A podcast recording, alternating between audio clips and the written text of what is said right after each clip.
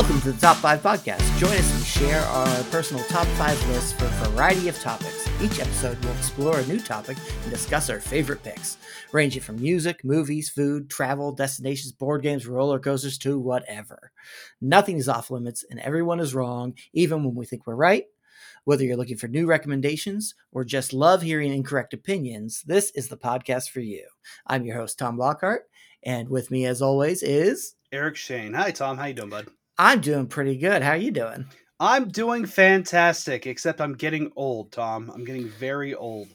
You know you why? Still I'm getting... look young. I mean... Yeah, I don't know. I'm wearing um, these what are they called? Gamma ray glasses for like help you with blue light. With the my eyes are starting to get affected from looking at all these screens and going over like Excel sheets all the time. And I got to get my vision checked. To you know, one of these days, go down there and say, hey, look at my eyeballs, please, and see what's going on because things are blurry that didn't used to be blurry. Tom. Ah, my eyes have been blurry since I was like four years old. I've worn glasses since then, and uh, welcome to the club. well, I don't know if I'm in the club just yet. I just have these for looking at the computer screen. Outside uh, of that, yeah, we'll see. We'll see what we can save. We'll get you over here, and by will I mean somebody else with glasses. Who else on this podcast has glasses? Zach Rancourt. I was wearing my contacts a little bit ago because I've been wearing them all day, but I took them off because I have like a very fine window when I'm like, yeah, I need to take these off. They start to like itch and sting my eyes.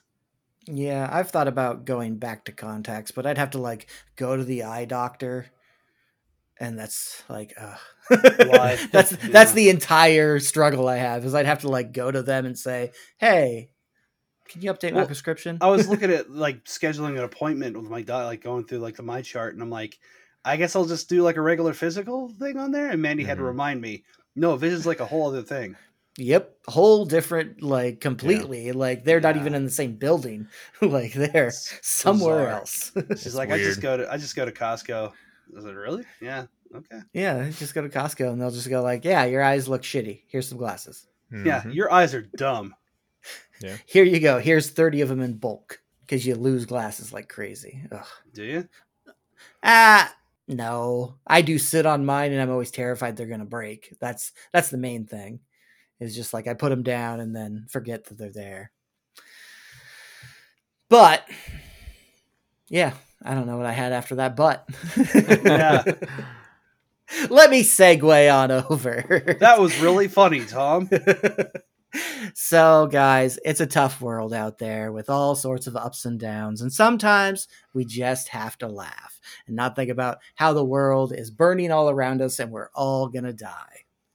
Uh, about a hundred episodes ago, we did our top five stand-up comedians, but sadly, Eric was not here. He was not part of the podcast yet, and I kind of wanted to get his views on it, but I also didn't want to redo top five comedians because we're not at the point where we need to start doing sequels just yet, unless, of course, it's about beer. Because right. beer, we can talk about that all the time. It's probably every 25 episodes, we're going to have a new beer episode. Don't worry, everyone. Uh, so today, we will be discussing our top five comedy specials. We are in no means experts on said category, and we did not share our list beforehand. We are just a few jerks who want to laugh at a man saying, Get her done! Mm-hmm. As all of us have that on our list, of course. Uh, I did want to point out that uh, I use the word comedy special, not stand up special. Stand up is included in this, but I thought a more broad, not just talking about stand up comedians, would be better, especially because for me, I would have just taken my stand up comedians from our first list and been like, what's the best special from that person? I actually ventured out more than I thought I would here. Um, so I will get us kicked off with the one that was given uh, when I brought this up. I said, You guys know this is going to be on my list, and that is Bo Burnham's Inside. Um, it's probably my favorite comedy thing from the last five years. Um, I loved it when it came out. I've probably watched it six or seven times. Um, to go back, I saw Bo Burnham's videos on YouTube back in the day, back in like 2006, 2007, when he was putting them up on YouTube, back when YouTube wasn't just a bunch of people trying to make millions of dollars or seven million reaction video Mhm. channels. It was just people putting up their videos and just being like, hey, I have something that I want to share with the world. Here you go. And he made silly songs that were a little offensive because he was a rebellious 16 year old at that time. Um, and I, I saw those online and I was like, oh, that was funny. And then a couple years later, I was watching TV and I saw on Comedy Central Bo Burnham. And I was like, hey, I've seen that before. And it was the first time that I had seen someone go from internet celebrity to an actual, like, mainstream media celebrity like they they went from the computer to the television and i had never seen that before with anyone. And i was like oh that's the guy. And his comedy central thing was okay. And then with each special after that he's gotten better and better and better at specifically what he does because I wouldn't call Bo Burnham a stand up comedian because he actually doesn't do very much stand up, especially in like his last three specials. He does music and kind of weird stuff. Uh, there's a couple things not from inside. There's one called Left Brain, Right Brain, where he goes and has a song where he's singing from his left brain and right brain and the color of the lighting changes on stage as he's going back and forth and it's a goofy song to begin with but then it gets real real where the left brain is yelling at the right brain about he's the reason why Bo's not happy. And you're like ooh this is getting dark real quick. And that kind of grows more and more with each of his specials where you get to see oh bo's not well. And there was a five year gap where he didn't do anything because he was having like panic attacks on stage because it was just like wearing on him that much. And he kind of retired from from stand-up comedy and then the pandemic hit he was going to come back with a special and then covid hits and it's like, oh, okay. So he just records a thing in his guest house, just him alone doing the lighting, the editing, the writing, singing, everything on it. And it's it's just crazy how good it is. have you guys seen Inside? I have, yeah, and I, I I liked it quite a bit. Um, I will admittedly say I am not a huge stand-up comedy fan. Uh, it's just hard for me to sit and laugh at that kind of stuff, and I, I don't know, I, I, don't get it. But um, I mean, yeah, everyone was talking about Bo Burnham, and it was it came out during a, a good time where we were all inside and we all could feel that. Um, but I also just love his creativity and, and his directorial debut of Eighth Grade was one of my favorite movies of the past 10 years. So I was very intrigued by it. And it was really funny. His songs were great. I thought that they were so good uh, internet famous or whatever it's called. I don't know. He has one uh, about like being famous online or influencers or something. He's just so he has his finger on the pulse of of pop culture and like what's going on with today's society. So yeah, it was it, it was good. That's a good choice. Yeah, yeah. One of my favorite moments in that is uh it's uh white woman Instagram is the song, and it's a goofy song making fun That's of white women's Instagram, and it's all goofy. And then it goes from being the framing of like a telephone screen, and it starts spreading out when she's talking about something serious, like telling you this is a real person like behind this screen like who has real aspirations has lost real people and then it zooms back into that say that ratio to get back to the silly haha white women are hilarious on instagram right guys yeah it says uh, a lot about. I mean, it's obviously a social commentary, and um, yeah, there's a lot of truth behind it. But it's it, it's a fascinating special. I do wonder how much of it was fake, though, as well. Well, yeah, who knows? Scripted, who I should knows? say. I'm gonna go with all of it. Probably safe bet. uh, yeah. So, uh, Eric, what's your all right? my one? number two, my number one. I'm going to. Uh, you, you mention a relatively newer comedian, I will talk about a classic stand-up guy, Jerry Seinfeld. Uh, you mentioned the 2020 and things shutting down. Um, he had a special that came out in 2020 called 23 Hours to Kill. Uh, I just want to mention, like, there's no purer observational comic, I think, than Jerry Seinfeld. And you, you just, you know, a guy is good when literally every other person in that profession points to him and says, "Yeah, that guy is the best at this thing, this element of what they do." Um, I don't know if you've seen it, Tom. You'd get a kick out of it. It was a forty-five or forty-nine minute uh, HBO thing. It's on YouTube. It's called Talking Funny, and uh, it's got Jerry Seinfeld sitting with Louis C.K., Chris Rock, and Ricky Gervais, and they're just talking about creating an act. And they're talking about the the act of stand up and crafting jokes and creating a show, and it's um it's hilarious and it's also really insightful. Um, I, I adore it, and I think everybody should watch it. It's they broke it. It's a masterclass. Anyway, Seinfeld himself, he started as a co- stand-up comic, famously back in the day, and he had his show, uh, biggest show in the country, biggest show on TV. Um, then he returned to stand-up in '98 uh, with a special, which was going to be the one I was going to discuss here, but then I, you know, changed my mind.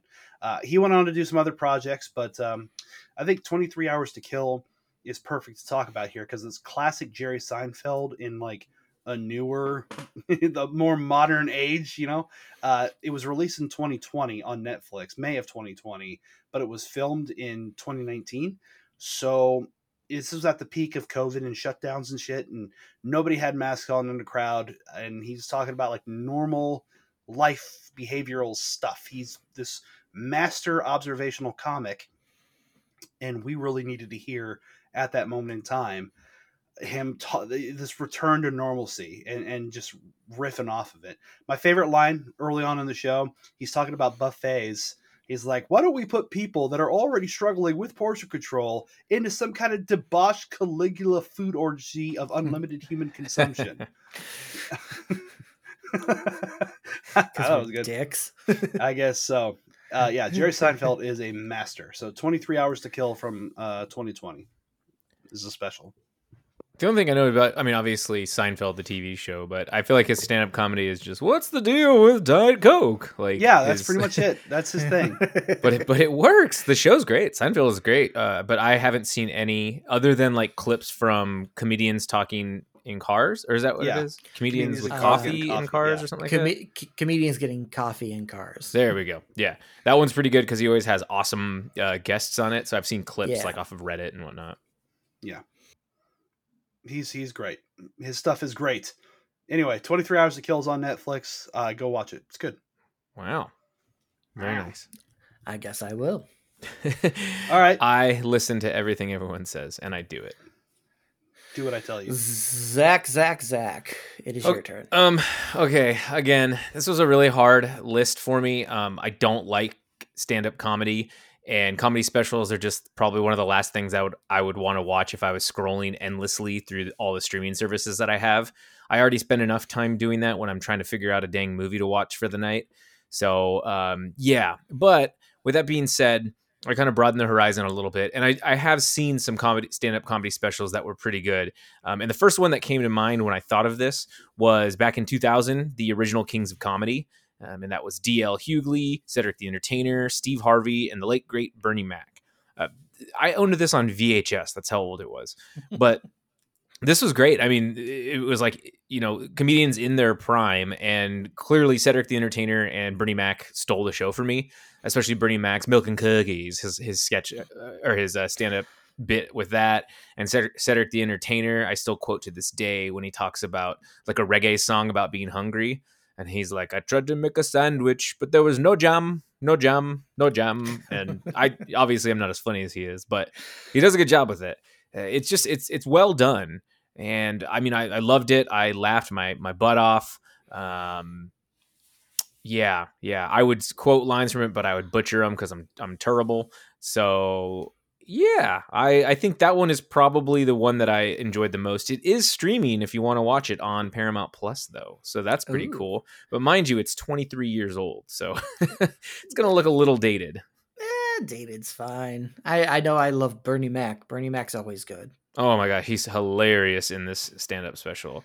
Um, and same thing with Cedric the Entertainer too. Obviously, as a as a white male, uh, some of the jokes, I mean, I can laugh at, but I can't necessarily uh, comprehend to the fullest extent. But there are moments like Cedric the Entertainer talks about. He says something like, "He's like black folk be waiting for people to sit in their seats," and he's like, "I wish a motherfucker would be sitting in my seat," because you know he's like white white people are like, "Oh, oh, someone's actually in our seats. Um, uh, we, should, we should let's just go somewhere else. We'll, we'll sit somewhere else." and then he's like, "Black people be like, I wish a motherfucker would sit in my seat." so I, I thought that was funny. I laughed my butt funny. off. And Uh. um, yeah, Spike Lee actually, I think, produced it too. So or directed it. So keep that in mind. One of the greatest filmmakers of all time. I will now keep it in my mind. There you go.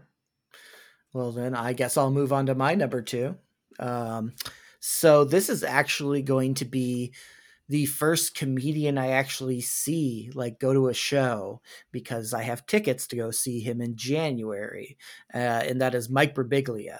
Um, and the special that I, I, jumped between two back and forth because Mike Birbiglia is my favorite comedian. Uh, I love him, even though I haven't seen his newest one because I was trying to hold off. It just came out like two weeks ago, but I wasn't sure if the show that he is touring with that I'm going to was the same one as the one that's on Netflix. I didn't know if he was still doing that one, so I was worried. It is not, so I will be watching that later. But uh, the the special I went with was Sleepwalk with Me um, which is Mike Birbiglia is used to well so when he started out he was more of a stand-up comic told jokes maybe little stories about his life.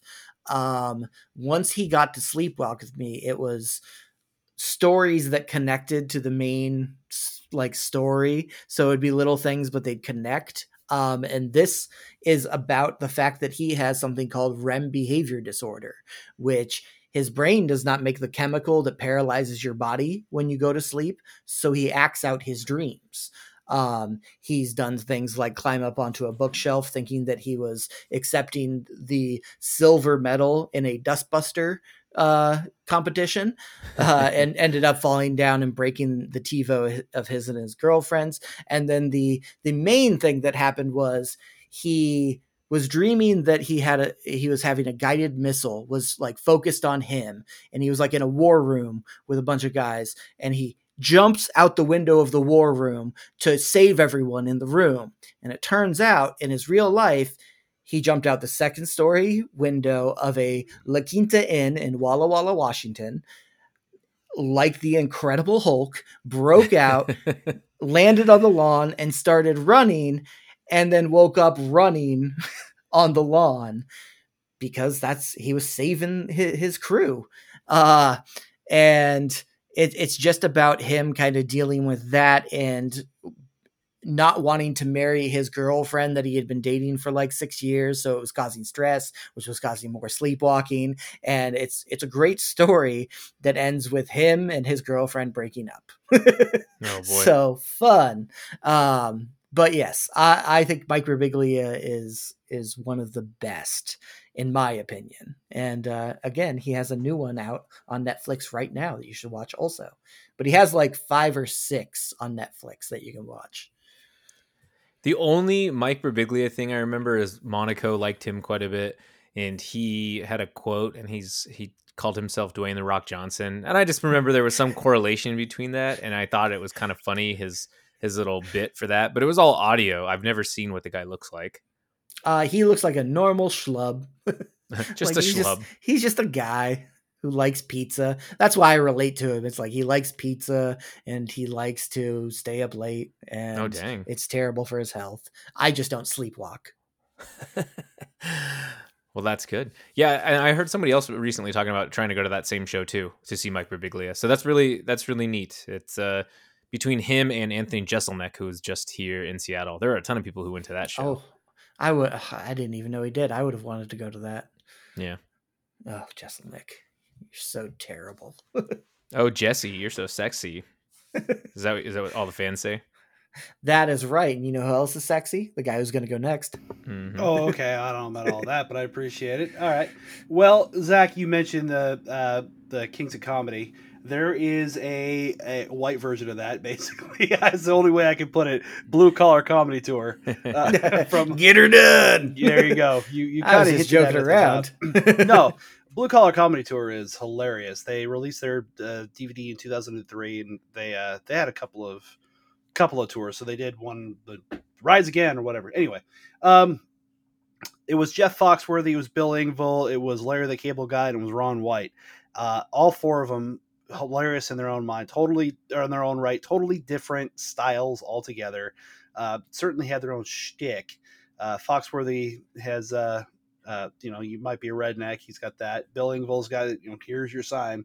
He says that stupid people should be forced to carry signs. That's his whole thing. so, to warn the rest of us that this is, in fact, a stupid person, right? And so that's his whole shtick, and he goes off on that. Larry the Cable Guy guys is Gator done that whole thing. He's Mater. You know, oh yeah, that's right. he's Mater. Uh, Ron White, I think, for my money, Ron White's the funniest of the bunch. He's got some of the best stuff on there. He's Uh, always drinking true. too, right? yeah, yeah, he's, he's always got like a uh, a glass of scotch. Yeah, Mhm. I don't know if he still does it or not. I mean, that was 20 years ago, so I know he's still doing stand up. I don't know if he's still I- I- drinking. I have no idea. But uh, he was talking. so. He was talking about how he's from Texas and talking about they were trying to pass a law in Texas at the time. I don't know if it passed, but trying to pass a law through the legislature in Texas that if you kill someone and more than three three credible eyewitnesses see you do it, you don't go sit on death row for 15 years. You go straight to the front of the line. He's like, most states are trying to abolish the death penalty. My state's putting it in an express lane. So- that is a good joke. He's got a whole. Uh. He's got great stories, great comedy stories, talking about how he was thr he was thrown out of a bar in New York City. Um, it's the story of how he became Ron Tater Salad White. Uh, maybe you've heard that. Sh- if not, I'm not going to sit here and repeat it because it's just not going to do it justice. You should go and look it up on YouTube. It's great. Um, yeah, Ron White's hilarious. Blue Collar Comedy Tour is really goddamn funny. Yeah, which I agree. It's Larry the Cable Guy's the only one that I can take in small doses, but it's just too much of it. it like He's a- more he's a than lot. like five minutes of it, and I'm like, nope. yeah, he's just not funny. He was a shtick and and a caricature, and and people loved that. The cutoff shirt, the hat, you know, and he had his uh, code name, the cleaner or whatever. What, what are those movies that he was in? well, he, yeah, he he had it was something like that. He also did Jingle All the Way too. oh I- yeah, because I saw that on uh, Disney last night when I was like going through, and I was like, "Oh yeah, I forgot that they made that." Oh, gross! I've never seen it. Maybe it's good. Who knows? First one's good. Ron White's like Ron White's He's like talking the about redneck how- Arnold. Ron White's talking about how like uh, guys like poking him in the chest, got to kick him out of this bar, and he's like, "Now I'm six one, between six one and six six, depending on which convenience store I'm leaving." Little shit like that. Yeah, I uh, got a DWI, and it turns out they were pulling over every car traveling down that particular sidewalk, and that's profiling. Profile's Actually- wrong. I liked uh, Jeff, Jeff Foxworthy. He was pretty successful too. Like he had his own Yeah. show, and he was on Are You Smarter Than a Fifth Grader and whatnot. Which he was great. He was great on that show. He was, and his um, "You Might Be a Redneck" ones were really good. And then same thing with when he did the redneck language. He, he'd say, Yeah. "Which you did you?" And he'd be like, "You didn't bring your truck now, which you did you?" or he'd say, you know, rednecks they they say initiate. It's like, well, my wife had a watermelon and a steak. Initiate a whole plate of deviled eggs. so, Yeah, I remember that. I think I think he's funny. Um, but yeah, you know, I'm I think they they have they had a time and place, like Eric was saying. Uh, Sure. I don't find any of them funny anymore. Um, but uh, I definitely remember in high school we were like, haha, blue collar comedy. So Get her done. get her done. Yep, They had they had their everywhere. moment. They had Yeah, their moment. they- Yeah. They definitely had. They, a they were the biggest thing in comedy for a good like Yeah. two years. They got her done. All right. Go ahead and do your second one. Okay, so this one, you know, this is interesting. I have never seen this, um, but I dearly, dearly love this man and miss him immensely, and that's Robin Williams. Uh, and I, when I was googling all this earlier and doing some research, um, in Evening at the Met from 1986. Now, this is uh, Robin Williams on his most cocaine-induced trip, probably. The man is just nonstop. Um, chatterbox, butterfly, wh- whatever you want to call him, he's everywhere. And I just the description that I read. So I'll, I'll, I'll read what I found from uh, the website. You know, it starts with a posh night at the opera crowd filling into Lincoln Center. Then the curtains open and Robin Williams literally leaps out of the wings of the historical venue, bounding around the stage like a ballet dancer wired to a car battery. I wonder if Pavarotti is at the improv right now, going two Jews walk into a bar, he cracks, and we're off on a wild ride, though the comedian's subconscious but oh, through this comedian subconscious. As an artist, Robin Williams represented the dizzy heights of brilliance we could aspire to. Margaret Cho once said about the late great com- uh, comic, he was absolutely free and absolutely stunning. He could do anything and often did. In the case of the legendary gig, that meant rifling what the hell? Riffing on ev- riffing on everything from Jesus Christ returning as Charles Bronson to the South's sodomy laws at light speed. The room looked huge, and by the end, with dozens of voices and characters spilling out of him, he effort- effortlessly filled it. Now, Robin Williams, it was like everyone's dad, basically. Like Mrs. Doubtfire will always live rent free in my mind because he just was so great in that, right? And that's what we remember him from and other movies too, obviously. But um, I can only imagine that his stand up was was as good as his character was in these films. I mean, there are all these wonderful stories of Robin Williams behind the scenes doing improv for, for most of his scenes. And I, apparently, there's like a director's cut of Mrs. Doubtfire where Robin Williams' jokes were so it, strong that they they they were going to rate it higher than what it was, and like they couldn't release it because he was just he was just riffing left and right. And I would I would pay good money to see that. Uh, I I can't handle Robin Williams stand up, not because it's not funny, but it's it's sensory overload because he's going a mile a minute and it's just like it's too much. He's like so I like it. I like him in movies because there's there's breaks for for Robin Williams where he's not going a thousand miles an hour. I I just can't handle the speed in which he does it, especially since like Mike Birbiglia is my favorite. Mike Birbiglia is very slow. it's it's not like ah rapid fire. Um, but yeah, I I love Robin Williams. He's great. I miss that man. I miss him too. He had really hairy arms. You know that? He had Harry He everything. sure did. Yeah, it's yeah, true, he was but hairy it's just- all over. Once you realize, once you notice that, it's like you can't not see it. It's Mm-hmm. I agree completely. yeah, but yeah, his improv was incredible. I remember he did. uh Whose line is it anyway? Oh gosh, yeah, That was like the best damn episode. yeah. Okay. Well, that Well, are you know what? yeah. I think. uh, Uh, go ahead. I there, think my Tom. number. Let's go from one evening to a different evening, and that is an evening with Kevin Smith. This Hmm. is his first Q and A, like not stand up, but just show. Um, I, I just picked this one just cause uh, I could have picked any of them because I could actually listen to Kevin Smith tell stories all day long. That man is a great storyteller, and he just hearing about different things in Hollywood or his life is just fun. Uh, like stories about working with Bruce Willis and how it was the worst time of his life and he hated every second of it on the movie Cop Out. And like he'll he goes into like a 45 minute story just talking about the hell that that set was. And it's just hearing somebody talk about like their Hollywood life without like putting on any filters or anything. They don't. He, he doesn't care. Whatever. He's just gonna tell how his life's been going, and I could listen to him for days and days and days. Uh, his movies range from eh, there's about three good ones, and then the rest are kind of somewhere in the middle to the bottom.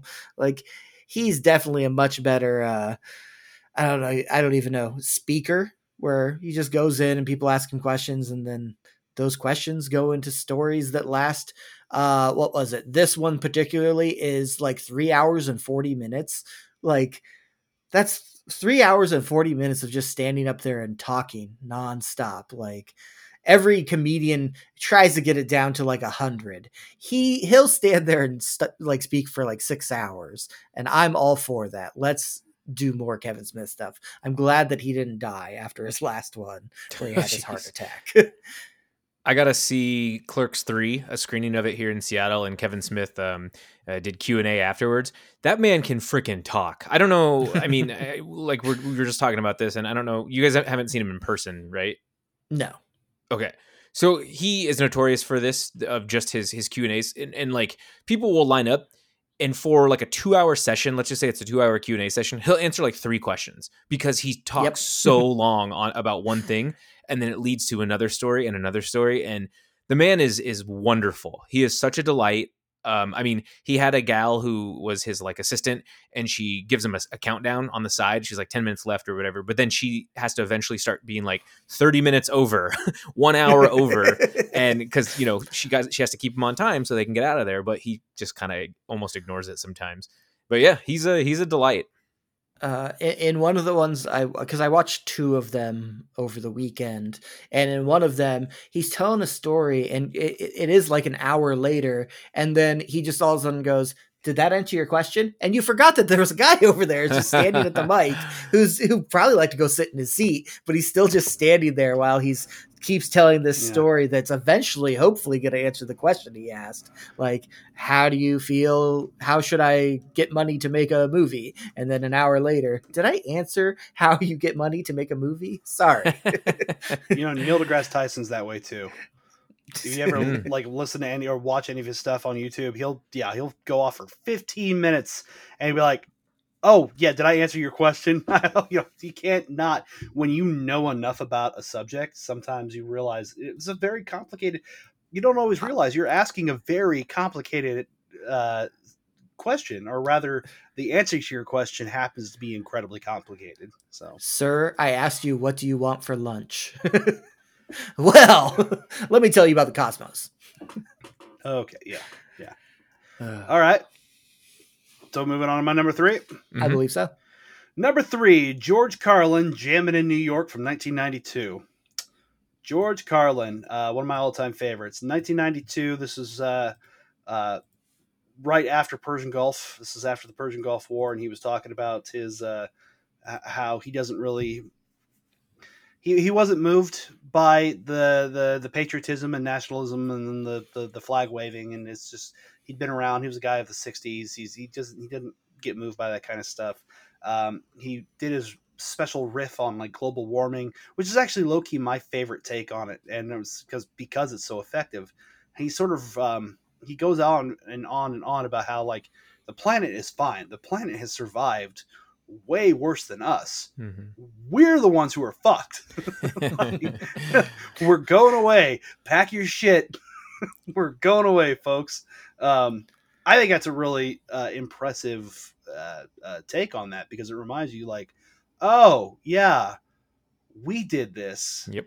and maybe we can, you know, do something about it. Now he's taken the totally pessimistic, comedic viewpoint on it, and maybe he really believed that that it was just it's a foregone conclusion. People can't help themselves, and okay, great.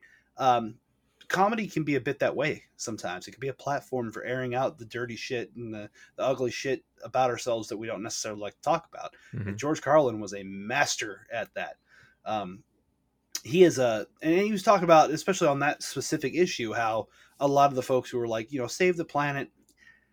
Fuck them. They are not. They, they don't care about the planet. They're narrow-minded, unenlightened, self-important, self-interest. Doesn't impress him. He's like, is they these are people who are like bourgeois liberals who think that the, the only thing wrong with their city is there's not enough bicycle paths or whatever have you. Uh, you know, so it's just going after people. It's it's great. Anyway, George Carlin, R.I.P. That's another guy we miss sorely, Mhm. sorely in this moment. George Carlin, What was the special called? uh, Jammin' in New York. Jammin' in New York. That's correct. Yeah, man, he uh, he's hilarious, and obviously that iconic voice. Um, and he, yeah, I mean, we definitely miss him a ton. Uh, one of the greatest comics of all time, and I mean, there are so many people. I, I remember just listening to interviews of, of people who absolutely love George Carlin. Kevin Smith, same thing. Um, so he he had George Carlin in Jay and Silent Bob Strike Back for a very minor role, Yep. and he uh, recalled a story. He was explaining a story of that scene, and Carlin was shooting for like a day, right? Because he had 30 seconds of screen time.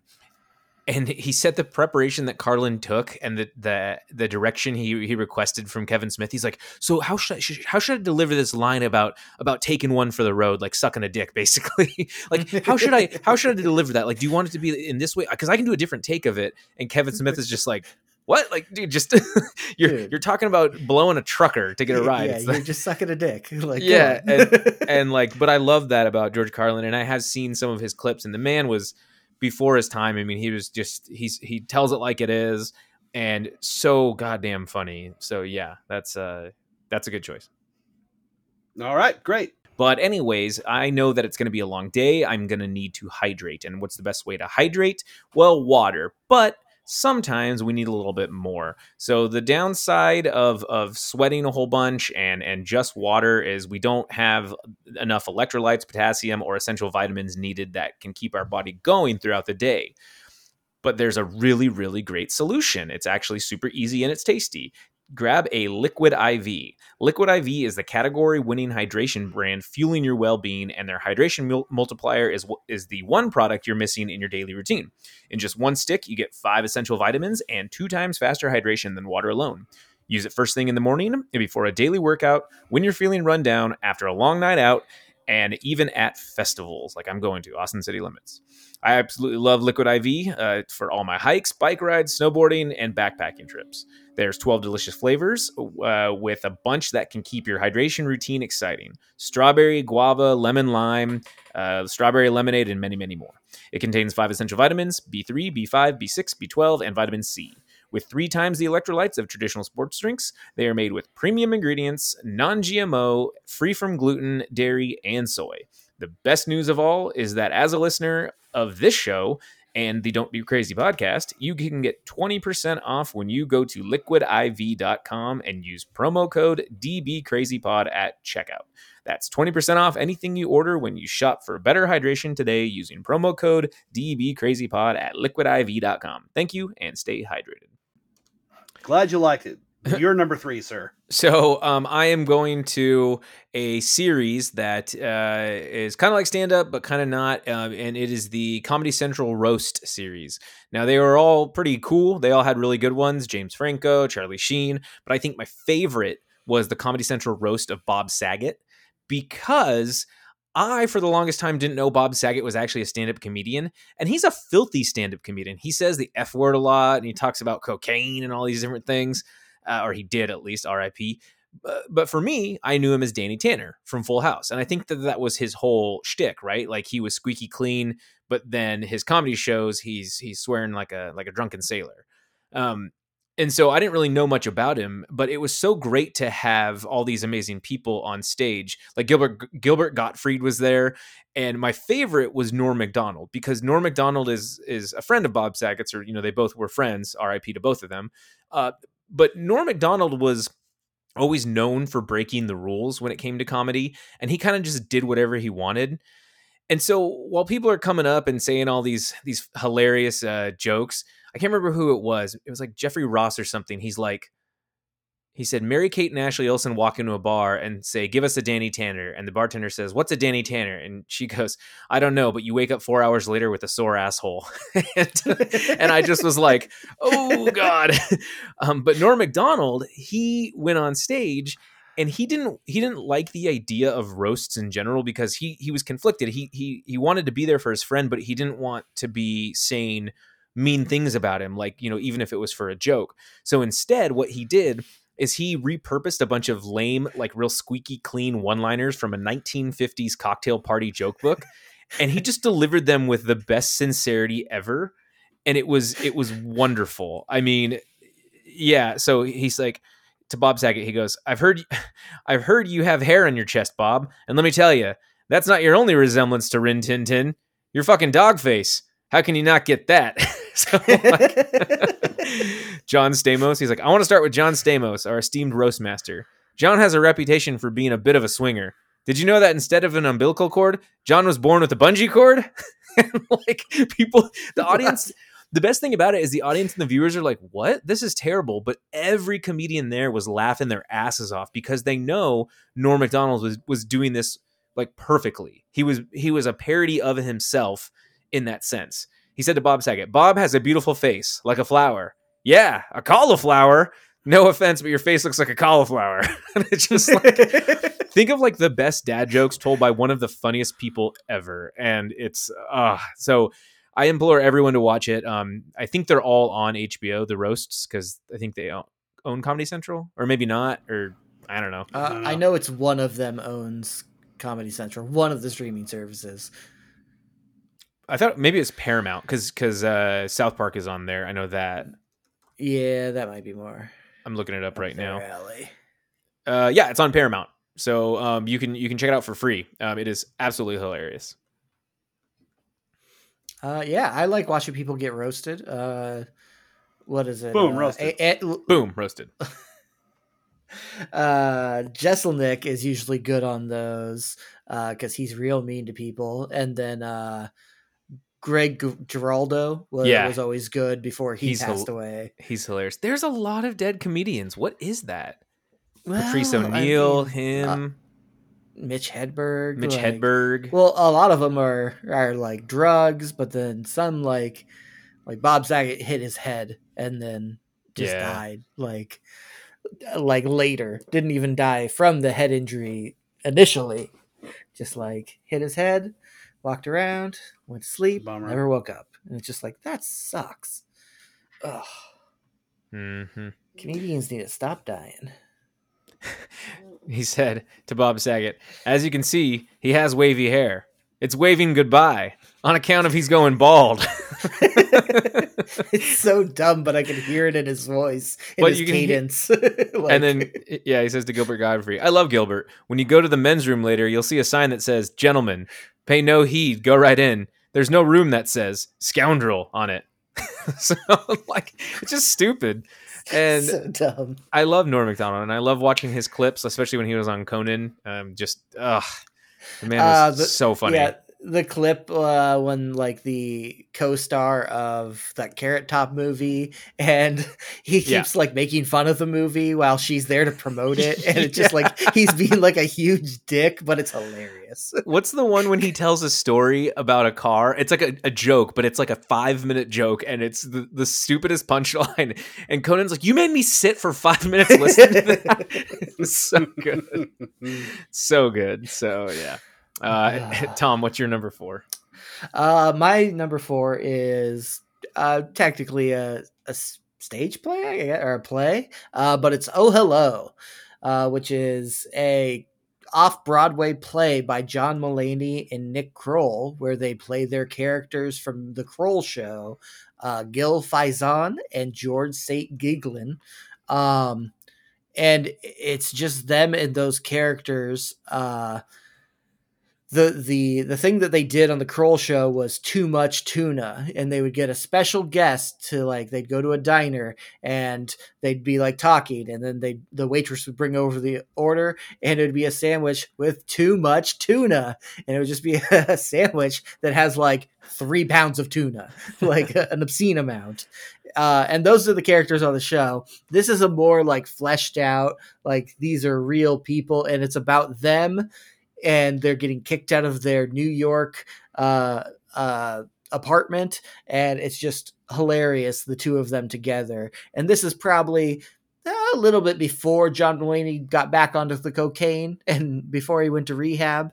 Uh, I was I was trying to think of like I wanted a John Mulaney special on here, and I was going uh, with a whole bunch of them. I was like, oh yeah, there's that one thing that I love, and it has that other guy that I love too. So let's double down. Uh, uh, John Mulaney's new stand up is is is very good also, where he is a, he's just talking about his time in rehab basically Yeah, is and it's great to just hear about his uh his intervention and and going to rehab and then him telling you a story about uh his him selling like going and buying a $12,000 watch to sell for $6,000 so that he has cocaine because he told his accountant not to give him money so he couldn't get cocaine. So he ended up having to steal his own money from himself wow. to buy cocaine. And at the end of that, he's like, and I just want you to remember that's one of the stories I'm willing to tell you. like, I've done much worse than this thing that is just like, ugh, such a gross thing. But Oh Hello is great. he's he's pretty hilarious, uh, John Mulaney. Nick Kroll is funny, but sometimes he he's a little much for me. But I, I, I really appreciate how um, I don't know how how wide ranged John Mulaney is. Uh, you know, even his voice as Spider Pig was really good in the in the Spider Man movies, the two Across the Universe and Across the Spider Verse, yeah. um, or Into the Spider Verse and Across the Spider Verse, where he was great in those. But yeah, I heard his stand up special was awesome. He was on um, some episodes of uh, documentary Now, which is a Bill Hader and um, Uh, Fred um, Armisen. Fred Armisen production where they spoof documentaries, and they did one that was like a Broadway thing, and it was essentially uh, they were spoofing a documentary about a show that was poorly received on Broadway, and it only lasted like I don't know a day before it got canceled, and it's all behind the scenes, but it's it's so well done. And it's like funny, but it's just it's production wise, it's excellent. So I, I really appreciate the hell out of John Mulaney. Uh, he was also good in. He's only been in one episode of The Bear, but the one. Oh the yeah, that's right. where it was just like me and Whitney were watching that, and we were just like, uh, and then it was just like I heard his voice, and I was like, "Is that John Mulaney?" Just like, and then it shows him, and I'm like, "That's John Mulaney just coming out of nowhere on this show." Mhm. Oh, Yeah. man, Um, uh, the Seven Fishes. Yeah, the Seven Fishes, the best episode. Ugh. It's, uh, unreal, unreal TV, and yeah, absolutely, he he he nailed it. He's like, and is he is he still holding that fork? oh man, awesome, cool, good choice. Eric, what do you got? Yeah. My number four is Chris Rock's "Never Scared" from 2004. Nice. Yeah, and I wish I could riff on it longer about the. I wanted to re- go back and rewatch this before, so this so I could go back and like have some comment, more commentary on it, but I didn't have time. But uh, he did talk right at the top about how he's like, hey, uh, you know, forget all this stuff in the news. It's just to get your mind off the war. This is 2004, mind you, that this came out. So you know what was I the uh, what was going on at the time was the Iraq War. Obviously, it's like this is everything that's going on in the news is to get your mind off the war. I think Bush sent that girl to Kobe's room. I said Bush. Sent, I think Bush sent that little boy to Michael Jackson's house. oh come on. He's like another kid, Michael. I'm done with Mike. I'm done. Chris Rock might be the one of the funniest. Eddie Murphy, I think, for my Yeah. for my count, is the funniest comedian of all time. Chris Rock is like really close, and then Richard Pryor too. Like I, I and then Dave Chappelle.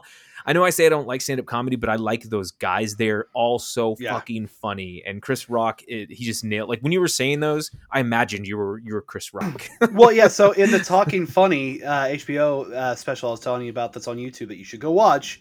Uh, Louis C.K. actually pointed out that that's sort of Chris Rock's thing. Is what he would do is he'll he'll say this thing and he'd be like, you know, women can't go down in, in lifestyle or whatever. You know, it's some chauvinist or bullshit that he would say. you know, it's comedy. He'd say women can't go down in lifestyle. Then you feel like they can't. They can't go down in lifestyle. You know, that thing. And Chris Rock's thing is he's like, I learned early on in my career that I had to establish the premise of my joke. And if I establish that premise, he's like, he, he said he sees people all the time, comics who have great jokes and they're not getting their, the reaction that they expect from the audience. It's like, well, Mhm. because they don't understand the premise. It might be smarter than the audience was prepared to hear. So he said he just got to learn early on that if you just really stick the landing and hammer in and the found the foundation of that premise, this, those jokes will always work. But you got to establish the premise. That's why he developed his style the way he did. Um, he's talking about how in that in that special uh, in uh, Never Scared back in 2004, he's talking about uh, Iraq didn't scare him or whatever. It's like all we've been told is about how dangerous they are. Iraq's the most dangerous country on earth. Uh, he's like, if they're so dangerous, how come it took two weeks to take over the whole fucking country?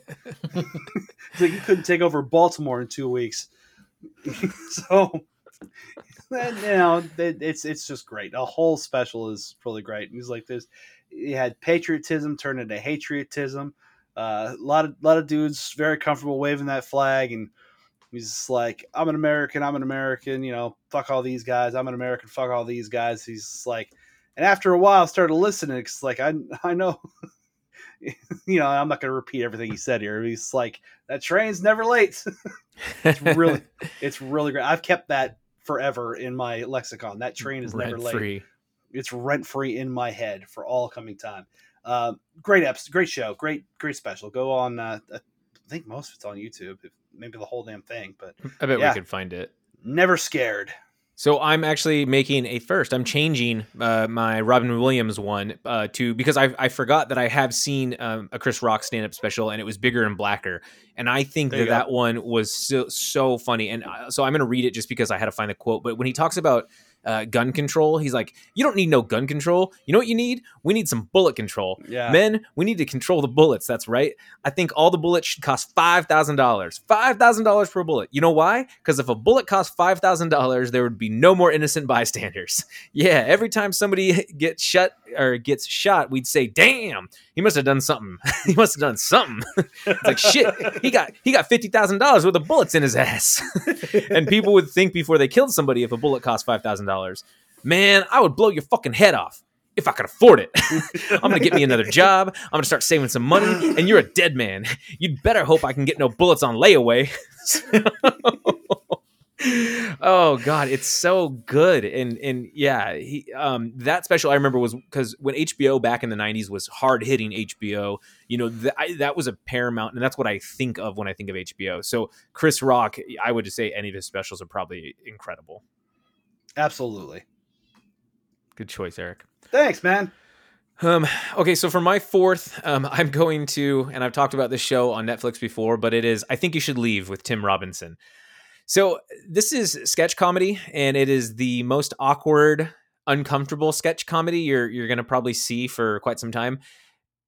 It doesn't make any sense eh, at at moments, and so I I have a hard time um like recommending it to somebody that I don't know, but people like Tom and Eric, I'll recommend it to, and you know they might get a few chuckles or they might absolutely love it.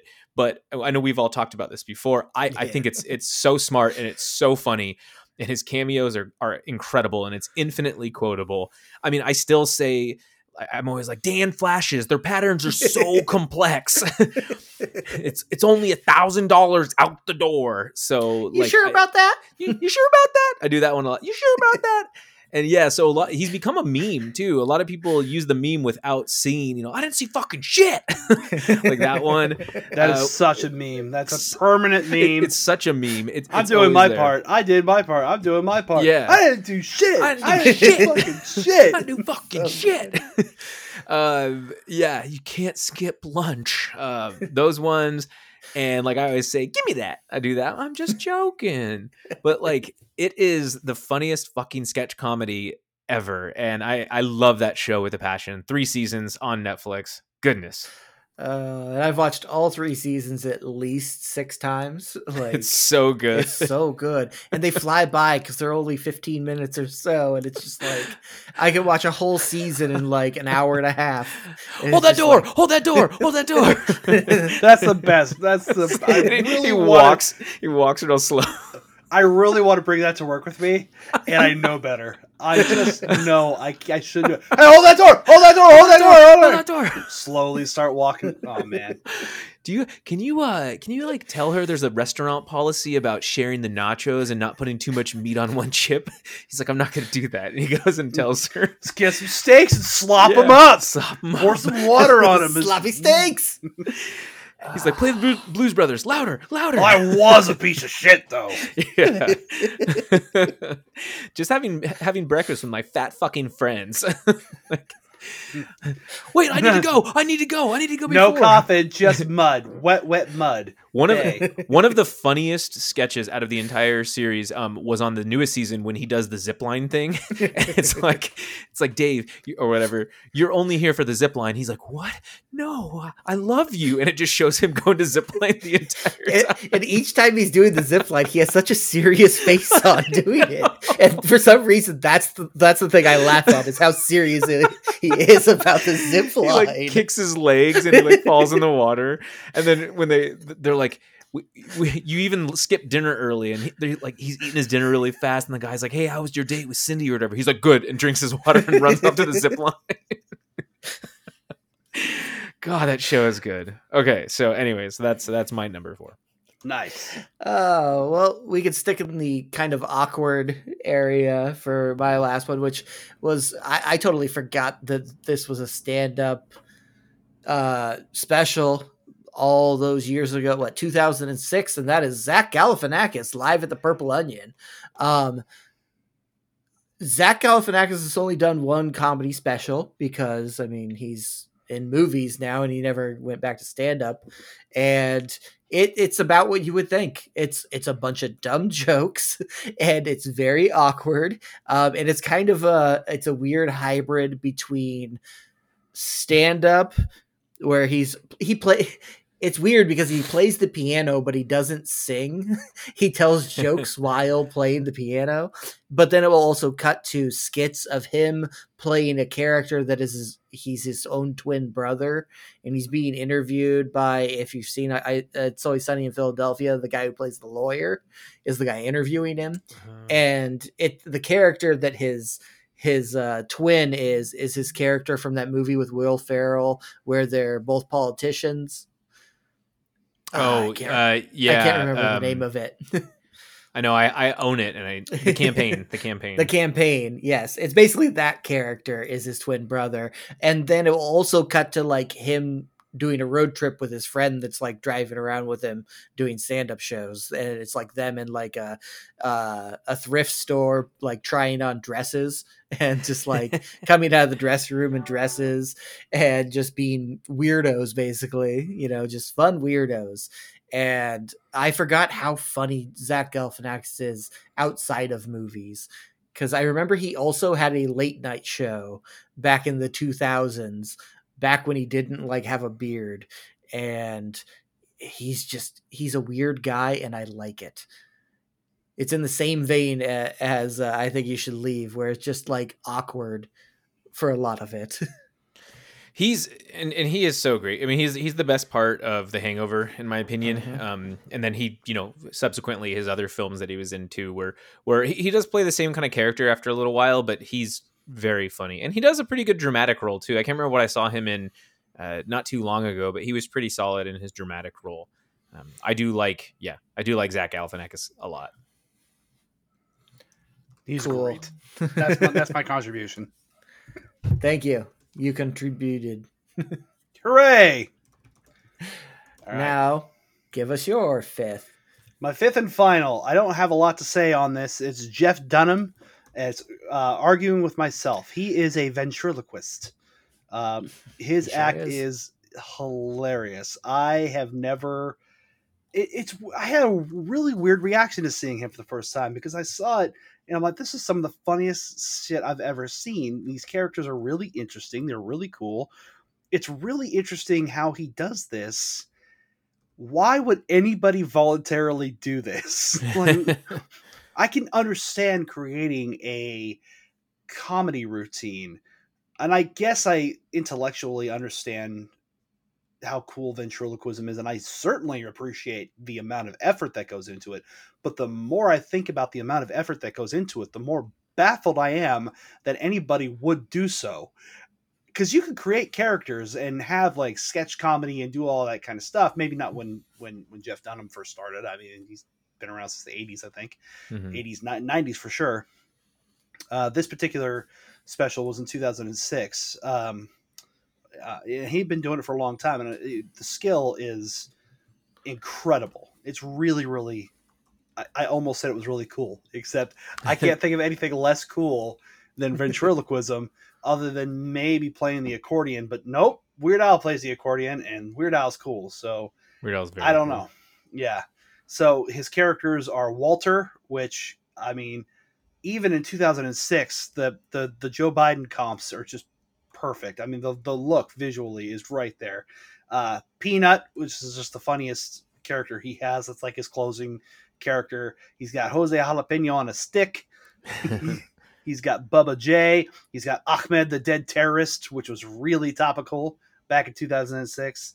Sweet Daddy D, Melvin, the superhero guy, Little Jeff. He's got a few more, but uh, those are his big ones. Walter Peanut, Jose Jalapeno, Bubba J. I think Ahmed are, are the biggest ones he has. Um, yeah, that's his special that I talked about here was the uh, uh, arguing with myself. That was the first time I've seen him, and uh, I, I don't, I can't name another ventriloquist that I'm just like, hey, you should check this person out. I don't. It's not somebody who makes. It's really hard to make a name for yourself, really, in ventriloquism. In ventriloquism, I guess is how you say it. I don't know. Um, yeah, I don't know, but he he's he's the guy, and he's he's really great. he's the only one that made it I mean, Eh. on a national thing, I don't know anybody before him. Maybe there was back in the in the Wayback Machine. I don't know Uh, somebody I, who. I know on America's Got Talent there was a little girl who did v- ventriloquism, and she like sang also Wow. through the the doll. That was impressive. It's a cool skill, interesting skill. I just don't. I mean, why? Why is the Why? key? I don't know why, other than like it's it's it is entertaining. It's neat, but you got to work your ass off just to create any sort of comprehensive comedy special. So Yeah. to add all these other characters on top of it as well, and you have to have the ventriloquist skill to uh, that's that's a lot of work. Oh, it's But a guess, ton of work. I guess it sets them apart. Eric, that was arguing with myself. Yeah. Okay. I'm just making sure. Yep. That's it. Nice. All right, my fifth and final. Um, so this this guy, uh, he's like one of my more favorite comedic personalities in the past ten years. Nathan Fielder. Um, if anyone isn't familiar with Nathan Fielder, he is also the king of awkward because he he'll say something that normally someone would laugh at, but then he has a straight face the entire time, like he was serious, and and so that's that's his style of humor. It's cringe and it's uncomfortable, but it's not like aggressive. He'll just do things, and he's like, "Well, may- maybe you should actually just do that with your shirt instead," and then people will laugh, and he's like, kind of serious, right? So anyhow, Nathan for You is his TV show, and which I thought was hilarious, and he always did excellent, excellent um, uh, sketches and whatnot on there and um, events, I guess. But the rehearsal on HBO is is what I wanted to talk about. The rehearsal is such a fascinating and poignant piece of comedic film writing. It's, I think it's like ten episodes, but basically, what happens is the idea with it is he takes he helps ordinary people um, rehearse difficult conversations or life events through the use of sets and actors hired to recreate real life situations.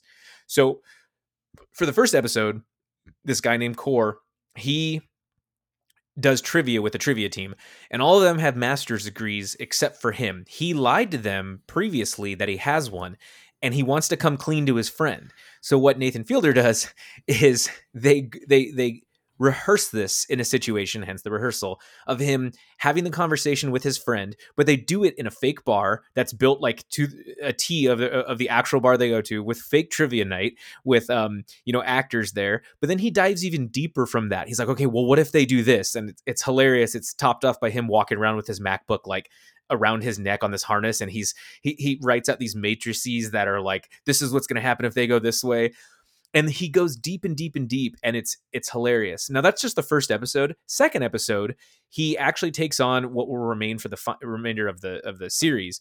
Um, he takes on this gal who is a super uh, uber christian conservative woman who lives in oregon and she wants to find a partner and then have a child. So uh, they rehearse her finding going on a date and um, finding someone who could let her live with a child. Like so he gets a fake baby for her to live with. But then he goes and, says well that's not enough and he gets a real baby and he uses actors and all this kind of stuff. It just it goes off the rails. I don't even know how to describe it but um his commissions they're ex- these extravagant he builds these extravagant sets with uh, every detail recreated. He hires actors to inhabit these sets and practice different dialogue trees with his clients dozens of times. Information is used to train the actors and build the sets is often collected without the subject's knowledge. So people are in a scenario that they may think this is real and he's like i actually hired the actor to play the actor and like it's just it's stupid. So you you have to see it. You have to like nathan fielder's um, level of comedy but it is so goddamn funny. I was dying. I'm, I'm probably gonna watch it tonight honestly Uh, I actually might watch it tonight because I I watched that first episode so and then good. never got back to it. But I liked it, but then I I just forgot that it was a thing. And thank you for reminding me that it was a thing because Oh now I can go back and watch it. Oh, it is it is so funny, and there will be a second season. I just don't know when that's going to be because this came out a couple years ago. well, and he just uh the what the show The Curse Yeah. just came out on With Showtime Emma Stone. or Yeah, yeah, which I watched the first episode of that and I need to find time to watch that. yeah. I need to I need to also watch that. Perfection. So that's our lists. We did it. Woohoo. Hooray! We did it! Yay! we got us. there. Let me We do a did it. quick rundown of what we got. Uh, Me, Thomas, has Bo Burnham inside. Mike Birbiglia a Sleepwalk with me. An Evening with Kevin Smith. John Mulaney and Nick Kroll in Oh Hello on Broadway. And Zach Galifianakis live at the Purple Onion. Eric had Jerry Seinfeld, 23 Hours to Kill. The Blue Collar Comedy Tour. George Carlin, Jamming in New York. Uh, Chris Rock, Never Scared. And Jeff Dunham, Arguing with Myself. Zach had the original Kings of Comedy. Chris Rock, Bigger and Blacker. Comedy Central Roast of Bob Saget. I Think You Should Leave with Tim Robinson. And The Rehearsal. Uh, yeah, good lists. I think we did all right. Even though some of us hate comedy.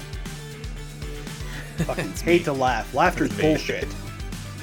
All right. Well, uh, thank you for tuning in to the Top 5 Podcast. Be sure to follow us on Twitter at Podcast Top 5, at ZachDale60, at Tom Top 5, at Snack Burglar, where you can give us ideas, tell us if we're crazy, or even suggest a topic for a future episode. If you enjoyed today's episode, we know you must have, please rate us and review us on Apple Podcasts, Spotify, Amazon Podcasts, Google Podcasts, or Stitcher. Thank you all, and remember, it's okay to be wrong even though you think you're right. I don't get high, but sometimes I wish I did.